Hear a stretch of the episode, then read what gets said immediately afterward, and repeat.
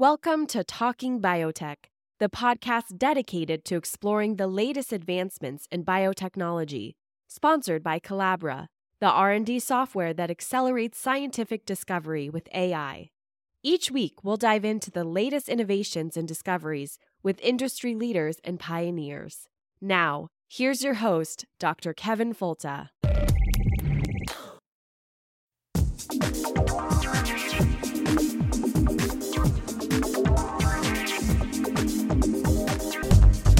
Welcome to the Talking Biotech podcast. It's the weekly podcast about agriculture and medicine with an emphasis on biotechnology and the good things we can do for people and the planet. I'm Kevin Folta. I'm a professor at the University of Florida, and today we're going to talk to another professor at the University of Florida, Dr. Jude Grosser. And Professor Grosser's been on with us before, probably episode 26 or something four years ago, you know. But um, welcome back. We're in um, the American Society of Horticultural Sciences meeting in Las Vegas. I forgot where we are. yeah, you walk outside and you'll see the gambling machine. That'll remind you. Yeah, it always reminds you. But um, so uh, I get a lot of questions about what is the current state of citrus greening disease, and what are is the current state of the remedies that have been proposed? Because we talked about them years ago. So tell me, um, start out with where is the disease, how much is being lost, and how is it affecting the industry? Okay, so uh, our our production in Florida uh, in our industry, keep in mind, is 88% sweet oranges for processing, and so uh, the juice business is is the driver of the industry. So uh, we had a record low uh, production last year that went down to just 42 uh, million boxes of, of, fruit. And a lot of that was also driven by Hurricane Irma that covered the entire state of Florida and, and wreaked havoc on the trees all the way across the state. So this year there was a rebound back up to, uh, I think, somewhere in the upper 770s uh, million boxes. Uh, but what was interesting about that is that, that even though that's less than half of our normal production, uh, some of the growers at the end of the season actually had trouble selling their fruit. So, um, a, a, big problem in our industry is the, the demand for orange juice is declining, and so because of the problems with the disease, there's there's been a big drop off on um, advertising and clever advertising, and so all that's being revisited now to try to swing swing that back the other way to increase the demand for the oranges. So the, the status of the, of the disease in the state is that um, all the all the trees that are in production are basically infected, and so growers are the ones that are staying in business are learning how to live with the disease. And so there's been uh, a lot of advances. Um, initially, the main effort was controlling the psyllid, and that required a rotation of chemical sprays and a, a minimum of about 12 sprays per year, which is uh, far different from what growers have ever done. Uh, typically, before greening, the growers would have one oil spray in the summer, uh, maybe two if they had a problem with some other disease. Um, so to go to 12 and rotating the chemicals and that added a huge expense, and that, that expense added 800 to 1,000, 1,200 dollars uh, cost per acre per year. Uh, but it turns out that even with all these sprays um, to control the vector, which is the psyllid, it's kind of like the mosquito and transmitting malaria. Um, we weren't able to slow down the infection rate at all.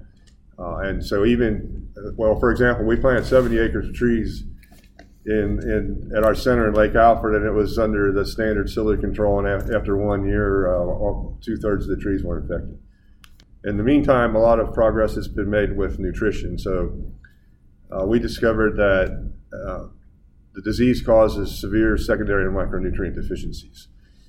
And they're twice as great in the roots as they are in the leaves. And so to get the tree back online once it's sick, you have to correct these deficiencies in the entire tree, especially in the roots. And if you do that, you can get the vascular system back online, and then the tree starts recovering, and you can start regaining yields and, and also fruit quality.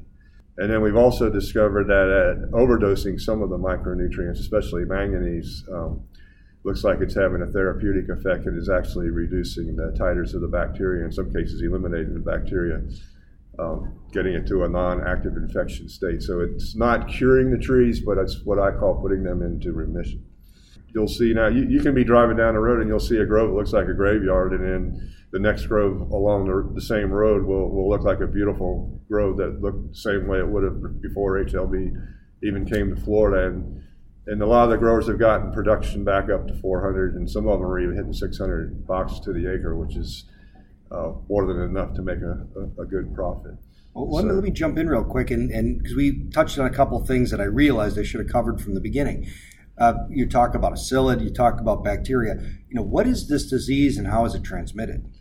So it's a, a phloem limited bacterial disease. So it, it's only in the phloem, and the phloem is the part of the, the tree's vascular system that delivers the photosynthate that feeds uh, all the cells of the entire tree. And so, uh, one of the things that happens is this the bacteria causes the phloem to become clogged, and the photosynthate cannot get to the other parts of the tree, and it kind of starves the rest of the tree. And you get a massive feeder root uh, die off in most uh, trees under a severe infection. So, but when you get when you get a rebalancing of these uh, nutrients, uh, especially with the with the root systems, the trees are showing a, the ability to, to, to, recover. The rootstock um, has a big impact on this, and we're finding that all rootstocks have some ability to respond to um, improved nutrition, but some do it more quickly, and some do it more robustly, and some maybe both of those things, which is what we're after as geneticists. To, to find you mentioned that, the psyllid thing, though. The psyllid is the small, tiny insect that transmits the disease. It's a, a, a sap feeding insect. And uh, in order to control the disease, you, you have to get it down to like, uh, I mean, you have to kill 99.9% of, of, of the psyllid population, and it's, it, it's been impossible to do that with. Yeah with biocontrol or with any chemical program. Here's another good question, though, and I, I, always get asked this one. I never know the answer. When did the disease first come to Florida? And because it takes three things, right? It takes citrus trees, and it takes um, a bacterium, and it takes a psyllid.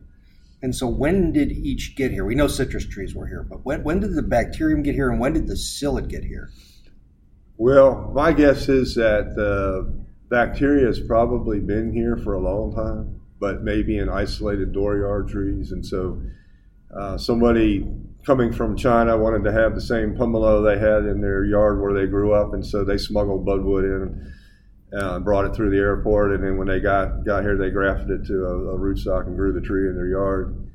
And it might have been harboring the bacteria. That, that may have been here for decades, for, for all we know. But then the psyllid probably came in in the same way. Probably there were eggs or larvae on some smuggled in budwood.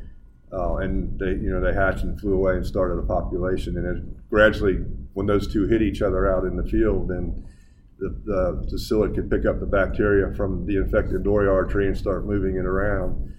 And that, that process, I think, was probably the, the psyllid starting to pick it up and move. It's probably been going on for about the last 15 years almost. Yeah, it was like 2003 that this really took off, yeah, right? So and, and so that, that always was a, people ask all the time, how did this happen? And um, and the smuggled in trees. You know, I guess the take home message is don't smuggle in stuff. Oh, but, that's absolutely how we get almost all of our problems. yeah. well, moving around insects and, and, bacteria and vectors, right? Man, man is the worst vector. Yeah. well, going back to um, you mentioned the nutrition and the other ways in which these have been solved. I know that your program has looked at a couple of different ways to do this, whether it was creating um, uh, polyploids or uh, putting multiple or somatic hybrids, a lot of different tricks that we're not using formal genetic engineering, but we're certainly engineering genetics. And what were some of the things that your laboratory is focused on?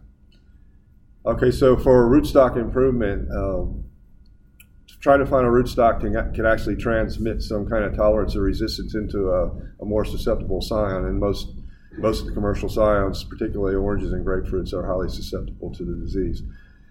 So, uh, if you're working at a tetraploid level, you, you have uh, opportunity to um, greatly increase your genetic diversity in, in uh, breeding populations and progeny that you, you create because you're you can actually mix the genes from four different diploid genomes together at once rather than two when you're when you're crossing a, a diploid.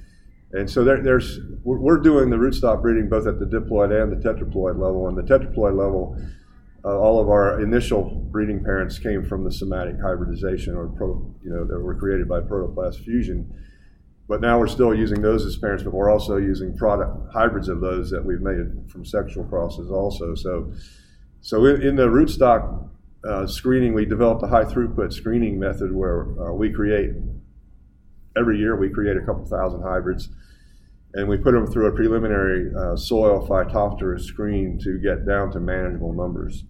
So that weeds out things that are not adapted to Florida soils and can't handle the, the typical uh, pathogens that exist in the soil, and, and they also have to be able to um, mine the soil for the nutrients and transport them up to the top of the tree efficiently. And so you start out with several thousand um, seeds that you plant, and the seed, seedlings come up, and then you only select the ones that can really handle all of that, and so you, you get down to a manageable number. And then we're doing this this grafting technique where we take our whole entire bud stick of um, sweet orange from a, a Valencia tree that's in the field that's that's got a high titer of the bacteria showing strong symptoms. And then we grow the top of the tree out from that infected stick. And that allows us to see whether the rootstock can have any impact on, on the manifestation of disease growing out from that infected stick. And so we've we've screened, you know, we've gone through 12,000 seedlings in the in the past six or seven years, and there's patterns starting to show up in which ones are, are working. So, for example, in the in the tetraploid germplasm, uh, it's really interesting. One of the one of the patterns that's my, one of my favorite ones that's really working well is we have um, we have a tet, what we call a tetrazyg that's a cross of two somatic hybrids, and one of these is called UFR4 was released as a commercial rootstock, and it's gaining some traction as a commercial rootstock. But it shows that uh, during an infection with, with greening disease, that it has a, higher ability to preserve its feeder roots than all the other rootstocks that it's been compared with.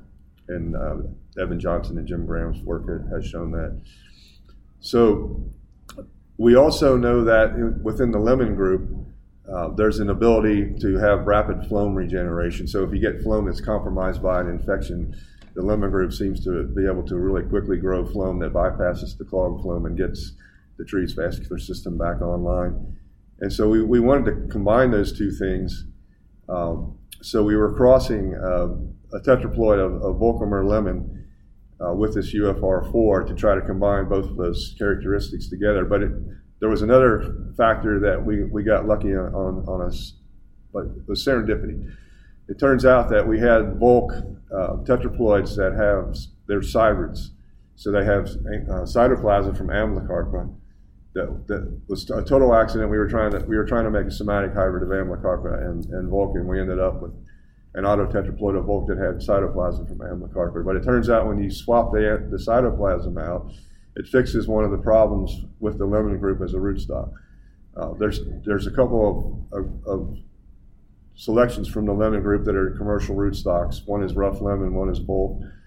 Uh, there are a few others, uh, but they generally are, are, very productive trees. But the fruit quality is generally inferior because it has lower soluble solids. So we found that when we swap the cytoplasm out with the this Amblycarpa cytoplasm, it fixes that problem, and you get elevated oh, nice. soluble solids. And it looks like so it looks like we have hybrid rootstocks now that all three of these things are working. We're getting the feeder root preservation, we're getting the phloem regeneration, we're getting uh, good fruit quality. And one, one of these uh, hybrids that's in our, our, what I call the gauntlet uh, rootstock screening, the high throughput screening that I mentioned, has turned out to be extremely um, productive for, for seed, and that's how we propagate the rootstock. So for me, it's pretty exciting. That's cool. If you want yeah. to test some by, up by me, I can put some in. Um, yeah, I actually put uh, one of our new oranges on uh, the, the, hybrid number eight out of this cross. And, and, a large number of hybrids from this cross are doing really well on our screen, but the, the number eight is actually the best one. And I've got a I've got a one year old tree that's already up five foot tall and has those those symptoms of greening. That's never had the vector psyllid control at all. Uh, so I, it's, it's, very uh, very promising. I should jump in on this idea of somatic hybrids because this isn't something that most people understand, especially people who come from the animal world.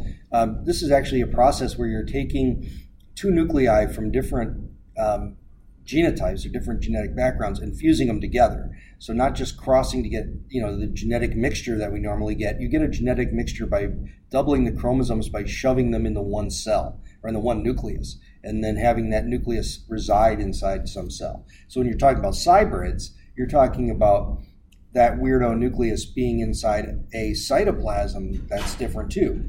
So it's not just a question of the um, two genomes having to figure out how to get along. They have to now be able to interact with the cellular machinery around them, right? So it's complicated stuff. Yeah. So like you, the UFR4, uh, the parent of the rootstocks that I've been talking about, is a cross of two somatic hybrids. So one of them is a, is a cross of Nova, uh, man, which is a tolerant mandarin hybrid with um, pomelo, and the other parent is a, is a somatic hybrid of Cleo, and uh, which is a good rootstock, and trifoliate orange, which is a very good source of disease resistance genes. So you got four things contributing there, and then you've got the Volk, and then you've got the Amlocarpus. So there's six different things, you know, contributing to this to these rootstocks that look so um, promising. And, and to further elaborate on the cybrid uh, situation, that's a, a, an area where we're breaking new ground biologically because uh, there, the cytoplasm has chloroplasts and it has mitochondria. And it, there, there's a, a scientist that, that, passed away in the past few years named Lynn Margulis, who, who developed the endosymbiont theory. Um, and, and I, I, always like to throw this argument out to people that don't believe in evolution because this goes way back to the beginning of eukaryotic organisms, and that to develop a multicellular organism, you needed such a, a, lot of energy to, to do the functions of a multicellular organism that there was there was a symbiosis that was created, and, and bacteria actually combined with the, the growing eukaryotic organisms as they became more complex. And so we ended up with mitochondria, which all have a small genome that looks very similar to a bacterial genome in the wild. So this, this woman, Lynn Margulis, hypothesized that um, way back at the, at the beginning of evolution that there was a symbiotic relationship between bacteria and these, these developing eukaryotic cells. And if that was true, that you should be able to find a bacteria in the wild that has almost the same uh, DNA sequences as our mitochondria. And so she searched the, the, the bacterial world and found just that, a bacteria that has almost the same identical DNA sequence as, as our uh, mitochondria. So, uh, and then there's the chloroplast, and she did the same thing and found the cyanobacteria uh, that has the same deal going there, similar um, to what's the genome found in the chloroplast. So, but these genomes interact with the nuclear uh, genome that they're combined with and there's there's crosstalk, and so when you change the cytoplasm, you actually get some minor changes that can can be useful. And a good example of that is um, we're we're working with grapefruit, which is highly susceptible to citrus canker.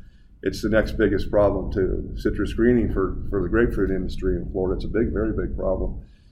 And we found that we've made cybrids with kumquat, and it turns out that when we made these cybrids, we thought that the mitochondria from the kumquat was going to help make the grapefruit uh, cybrids more tolerant of canker. Uh, so we made these plants and started testing them, and it turns out some of them were more tolerant of canker and some of them were not. So when we when we did the molecular marker assay, it turns out that the ones that had chloroplasts from the kumquat uh, were the ones that were more tolerant of the canker. So the canker tolerance is coming by swapping the chloroplast genome out even though they all had the mitochondrial genome from from the uh, kumquat. So they're all they're all going to produce fruit that looks just like a grapefruit, but now we have some that have, are going to have enhanced canker tolerance because of the hybridization biotechnology that was was performed on. And is that because the the chloroplast or the mitochondria maybe they don't shake hands with the nucleus exactly, and so they're always in kind of a funny state of stress, trying to figure out you know how to communicate within the cell and I mean, there's got to be some reason why this works. So I don't think it's just citrus. I think there's other examples yeah. where uh, nuclei and uh, cytoplasms don't match, and you see benefits. Yeah. Is this something like that? Is there a hypothesis for why that works? Yeah, that, I, I, think this the, the there's some regulatory mechanisms that are affected by the crosstalk between the organelles and the, so you get, you get a lot of genes, nuclear genes that are upregulated and downregulated based on what the cytoplasm is. So, so back back to the somatic hybridization, it's also contributing to um, new varieties, uh, and we have we have a diploid uh, variety called Sugar Belle, which turned that our that our program released. Uh, Fred Gmitter, my colleague, released. It turns out it's the most uh, greening tolerant scion variety in, in, that we know of, and it's also a, a, a, very delicious and beautiful piece of fruit. And we're learning that this uh, all, this selection also transmits greening tolerance at a very high level. And so we've used it in, in our uh, breeding program, and one of our goals is to make seedless selections because for the fresh market, if a new variety isn't seedless, it's not going to compete nationally or internationally. And so you know the cuties and the halos have dominated the store in the, in the tangerine market. So if you don't if you don't have seedlessness, uh, you might as well forget uh, moving a new variety at, at a high level. So uh, we're making triploids, and to do that, the, the easiest way for us to do that is to cross a tetraploid produced by somatic hybridization and cross that back with a diploid. And so the Sugar Belle is a monoembryonic selection, which means that all of the seeds that it produces are zygotic. So we can use it as a female. And so if we have good tetraploids that are uh, produced from complementary parents and made into tetraploids by protoplast fusion, then we, we get pollen from those and we can cross it back onto females like the Sugar Belle. And then we generate triploids. And the triploids are always either seed, seedless or nearly seedless because the uh, the three sets of chromosomes interferes with normal meiosis and you don't get normal seed development.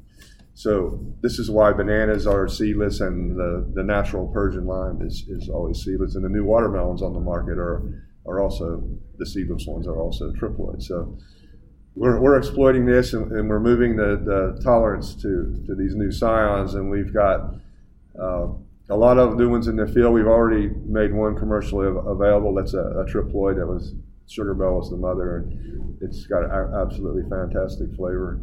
And there's a, there's a whole lot of new ones in the pipeline are coming that are showing exceptional HLB tolerance. So some of these have orange-like fruit too that can be used maybe as a standalone, uh, something similar to an orange, or for our blending. You're allowed to blend 10% uh, mandarin juice in, in, with orange juice, which you can use to improve the flavor and, and the color. So there's a lot there's a lot of opportunities from uh, more tolerant um, scions that are that are coming along, and it's very exciting. And and the fact that the things that we've learned about nutrition have kind of revolutionized the breeding program. Because five or six years ago, before we, we knew what to do with the nutrition, we were only getting maybe 35, 40% of our hybrids to, to grow up and, and flower and fruit because the disease was taking them out. But, but now that we're applying you know, what we've learned about the nutrition, now we're, we're back to getting 85, 90% of, of the trees are healthy and producing you're getting the flowering and fruiting. So it's very exciting. Um, and, and, our breeding blocks look nothing like they did five years ago. It's been a, a real metamorphosis back to real green, yeah, well, green instead of yellow. Yeah. But that's nice because it's a benefit of the, of the of the disaster, I guess. But we're talking to Dr. Jude Grosser about citrus breeding or HLB. Um, really, how what it is, how it's spread, and what are some of the future well, solutions, the current solutions that are being implemented and this is the Talking Biotech podcast. We'll be back in just a minute. Saturday! Tune in to the podcast on Saturday, August 17, 2019. It's the 200th episode of the Talking Biotech podcast. Science! One day after Elvis' death day, more guests sharing their solutions for people and the planet gene editing to cure animal disease, new therapies for cancer and viral disorders, next generation crop technologies for sustainable farming.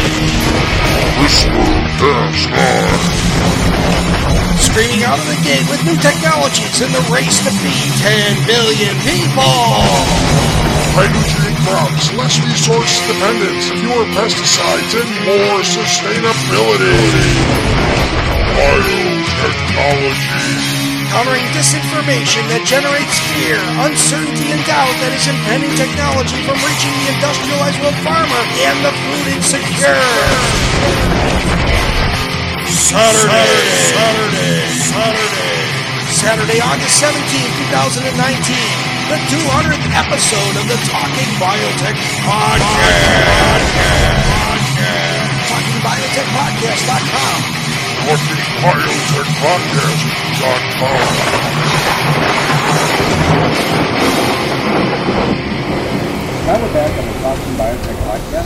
We're speaking with Dr. Jude Grosser from the University of Florida Citrus Research and Education Center in Lake Alfred, Florida. Uh, he's a colleague of mine and uh, uh kind of the, the wizard of uh, citrus biology. And you know, one other question before we get into kind of the genetic engineering side is: Is there a natural source of resistance that breeders have tried to capture? So what, what we started doing when you know we, we, we have these genetic engineering capabilities, so we, we can move single genes in, into most of our varieties. So we started screening g- genes that had already shown to work against other gram-negative bacterial diseases, and we made a collection of those ones that have already had a history of working in, in other crops. And we started out with antimicrobial peptides, and you've probably already heard about spinach defensin genes that are being worked with the, the, collaboration between Texas A&M and Southern Gardens. And what we found was that the, the antimicrobial peptide genes, and we screened uh, 10 different ones, they, they looked like they worked for, for a while, actually for a few years, and then in our hands at least, almost all the ones that we've tested have started fading after that. And the Southern Gardens uh, program has screened a whole bunch more than we have, and I think they've found some that are a little bit more robust that that they're moving forward with. Uh, but, but in our hands, we we also are screening genes that are involved in the plant's own immune system, which is called systemic acquired resistance. And there are, there are regulatory genes that have been isolated from other crops that that have worked. And when you, although citrus has homologs to these genes, when you swap them out, and get one that wasn't co-evolved with the pathogen of that particular variety, they seem they seem to work better.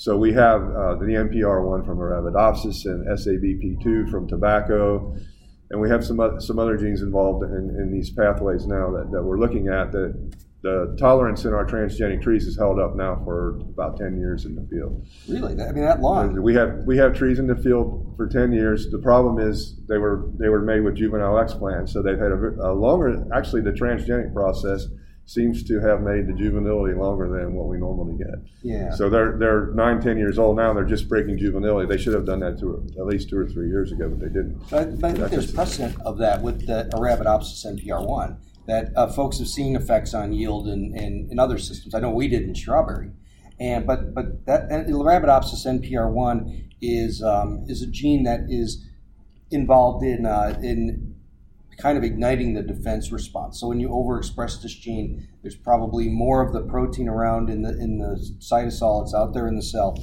and when the signal comes for uh, the, the need for defensive action, it moves to the nucleus, and you see uh, activation of defense genes. So this kind of just primes it. The other one is uh, salicylate. He said SABP, so salicylate salicylic acid binding, binding protein. protein and and so that one, how's that one doing? Same. It's working beautifully. Really working beautifully. So, yeah. is there any uh, intent to deregulate these, or any kind of idea that this may be? Well, uh, yeah, that that's on the on the radar, but um, our philosophy is with transgenic citrus is that if you're going to ask a grower to pay more for a transgenic tree and you're, you're trying to solve HLB, you're going to want the tree to to survive and be productive for, for at least 20 or 30 years. Yeah. So if you only have one transgene and there's a possibility that the pathogen could have a mutation and overcome that gene, then you'd be back at square one. So the idea is we want to we want to find at least two transgenes that back each other up. And so if there's a mutation in one, and the pathogen overcomes it, then the other one will take out that, that mutant uh, so that there's not a new race of the pathogen that's created that can, can wipe out your transgenic resistance. So we're in the process right now of building plants to stack the genes. And then my, my colleague Manjul Dutt, who you, you know very well, uh, and also at the USDA, a program led by Ed Stover, they're also putting these sorts of genes and stacking them um, into rootstocks hoping that the effect of, of, the gene in the rootstock is transmitted through the graft union and up, and up to the scion. And trees are being created uh, right now. We have a greenhouse full of them, and I know the USDA does as well. They're, that are getting ready to go. I think we're planting some in, in the next few weeks, actually, that are among these these type of plants. So um, we don't at the University of Florida. I, I, we don't have the the massive amount of money that it would take to deregulate anything, but if we get the we get the package that works, then we'll be looking for a commercial partner to to make that happen. And, and Southern Gardens is the obvious partner because they already know how to deal with with all of these things, and, it makes sense to actually take their best spinach defensin gene and partner partner that with the best uh, SAR regulatory gene that, that, are working and need to have a really strong transgenic package. And they may be doing that on, on their own because some of these genes are not uh, proprietary, and we've published published on that. I, I don't really know because they don't they don't tell us. You know, yeah, they, they play their cards. But another exciting thing is that the transgenic technology is very important for the, the, the CRISPR technology. In in citrus, uh, the, the, idea of using CRISPR to, to battle these diseases is, is getting a lot of attention and a lot of funding. But the idea is, if you're going to do it, um, you need to end up with a, a, a, plant that doesn't have a GMO signature if you want to have the easiest path to commercialization. Otherwise, you got to go through all the, the same costs and, and dere- deregulation that you're facing with with transgenic plants. And so we have we have several systems that we're working on, and the protoplast system looks looks very promising uh, to to get plants that will not have a, a GMO signature that are that are CRISPR knocking out whatever gene you want to knock out that, that'll make the, the, plants resistant to the, to the greening disease. But one of the exciting things that's happened with that is, and I think it's also a way to make uh, GMO plants uh, more exciting for the public, is that traditionally we've used GFP as uh, our marker, a selectable marker, and that's uh, the green fluorescent protein gene, and I'm sure you've talked about it on your program before. Uh, that comes from the jellyfish, and, all, and though people eat jellyfish, that gene has not been deregulated. And so uh, we have a lot of very good transgenic, the ones that we have in the, in the field for 10 years have this gene in, in them too, that we used for, for the selection process. So we were looking for a replacement, and we decided that anthocyanin, which is an antioxidant that helps prevent cancer and makes things purple. It makes grapes purple and blueberries, and you know it's it's a very uh, positive gene. And so we we've used that to replace the GFP and the first thing we had to do was express it in uh, in citrus plants. So we got the uh, a clone of the gene from grape, and we put it in, and we made purple limes, and uh, all different colors of purple, fuchsia, dark purple, blah blah blah. And uh, everybody's getting excited about the possibility of having purple margaritas that uh, they actually can help maybe prevent cancer. So, yeah, well, but, but that's, I think that that's what's going to sell it. And years ago, yeah. I wanted to make the GM orange, where you stuck in a resistance cassette, but also tons of genes that would ignite. Um, uh, higher vitamin C, higher vitamin A, uh, you know, beta carotene, and then the anthocyanin. Because and, and and lean into it rather than go running away from it. Saying we created a, a product that's better for farmers, better for you and you can tell the you can tell because it's the world's first purple orange juice.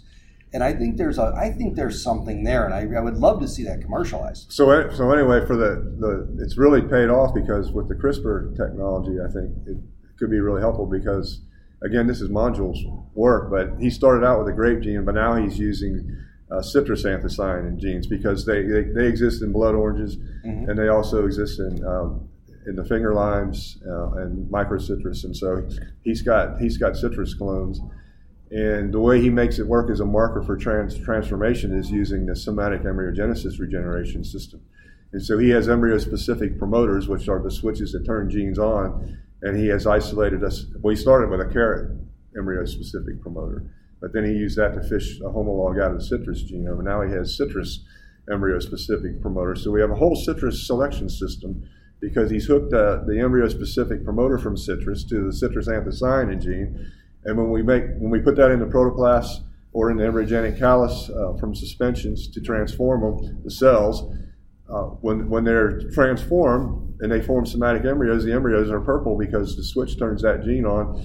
And then as soon as you regenerate the plant, that, that switch only works in the embryo, so it turns back, and the and the and the plant returns to the normal green color, and you've got you've got your transgenic plants. So, so really clever selection scheme. Yeah, it's really neat. I, I, like seeing it in culture. It's like you see these clumps of tissue with these purple dots, and it's, it's really nice. It's, it's really innovative. Yeah, it's, it's, really gorgeous. So so we've gone back and made a lot of these. Um, limes now, and we're and we have uh, some oranges that have the anthocyanin gene, and uh, we're, we're putting it in, in some pink grapefruit, and so there's a lot of things coming along that not using not using that switch just to make purple fruits yeah. that have high levels of anthocyanin and just this, uh, and you know what's interesting is when we show pictures of the purple limes, even organic people want them. Oh yeah. And they say, well, it's it's a it's a GMO, and they go, I don't care, we want them anyway. Yeah. well, it, but you know, a lot of those folks do have, you know, the organic producers get excited about genetic engineering because they realize how it can help their bottom line either from cool products or from fewer inputs. And it's really only some of the diehards in the national organizations that tend to push back a little bit. But you know, I think the people who see the writing on the wall that science is good science is good science, and if you want to produce with fewer inputs, you're going to need some help, and and these are good solutions. What about other things that are on the horizon? I mean, I think about um, other genes. There's been so much talk over the years, but what what's going on, and what are the the best what are the best bets, and what are the innovative things that you've seen coming to solve the problem? So uh, I, I, think it's going to be in the in the midterm for for the greening problem it's going to be a combination of, of genetics and, and nutrition. Uh, but once we we get through this bottleneck, um, and and there's so much other peripheral work going on that that um, I, I, think the the speed of progress is going to accelerate a, a, an order of magnitude because uh, we're working closely with our, our new uh, food biochemist Yu Wang and she's helping us uh, identify um, genes. And, well, we, we just heard a, a, a, very nice lecture from Harry Klee, who talked all about the volatiles that make tomatoes taste better.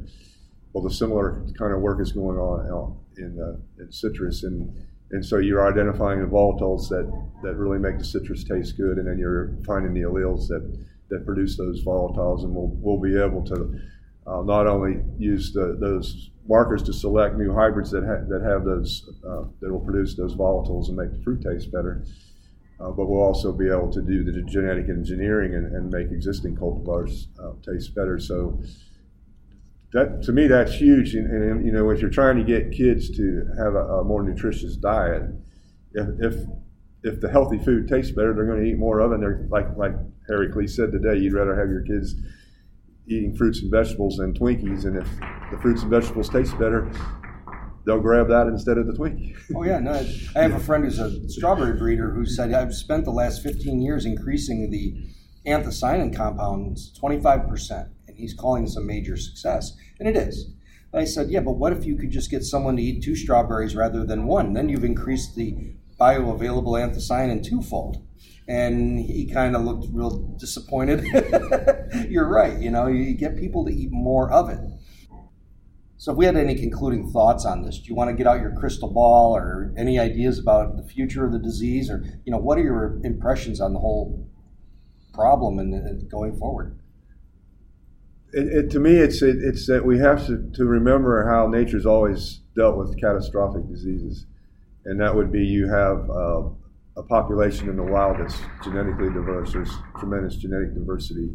And a new pathogen might come into an area and it might wipe out 90, 95%, even 99% of the population. But there always were some individual genotypes that were either tolerant or resistant.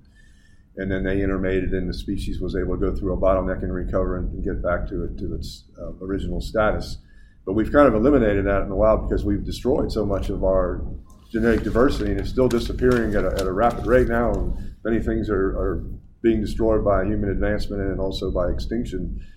And so, with the breeding programs, and, and I think biotechnology has a key role in, in manifesting the recreation of, of a lot of genetic diversity and rebuilding it. Uh, but you can do it faster and more robustly if you employ the tools of biotechnology that, that we have. And I think that's that's what's really helping us solve uh, the greening problem because I, I, think we've been more quickly able to to create a lot of genetic diversity in the rootstock breeding uh, germplasm using somatic hybridization and being able to cross at the tetraploid level. And, and even selecting you know just selecting large populations for abiotic stress it's turning out to be good for a biotic stress problem. So there's a lot of uh, overlap of things that we didn't expect. And it's, it's really fascinating and exciting when when you get involved in it. It sounds really great. I, I, I remain optimistic. Uh, when people ask me about the future of citrus greening and the future of the citrus industry, I always say that you know I, am optimistic because the industry has always been strong and has bounced back from disaster before. But we have so many good scientists using so many different ways to solve this problem that I'm a little bit optimistic. And they're all working together. And they are working yeah. together. And and and and, uh, and I so I'm I'm cautiously optimistic that the future of Florida citrus might look very different, but I think it'll be there. So, and you're one of the people helping that happen. So, thank you very much. You're welcome. Citrus isn't going away, and it, it, you'll be enjoying it for hopefully lifetimes to come. very good. Well, thank you very much, Dr. Grosser, and thank you, listeners, for listening again to another issue of Talking Biotech podcast. If you don't mind writing a review, I'd really appreciate it. There's a lot of them now, and they're really strong, and I think it tells people that it's a worthwhile um, series to investigate. And as we enter into 200 episodes and five years of programming, um, it's been um, your reviews really do matter. Thank you very much for listening, and we'll talk to you again next week. Thank you for listening to the Talking Biotech podcast. Send your suggestions for guests, comments, or questions to talkingbiotech at gmail.com. Please write a review of this podcast on iTunes and recommend it to a friend. More downloads help us reach a wider audience with science.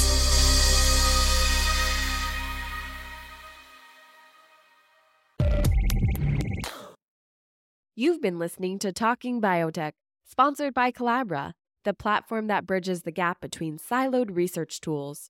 With Colabra's electronic lab notebook, scientists can work together in real time sharing data and insights with ease. Revolutionize your research collaboration. Sign up for a demo today at colabra.app. C O L A B R A dot A P P.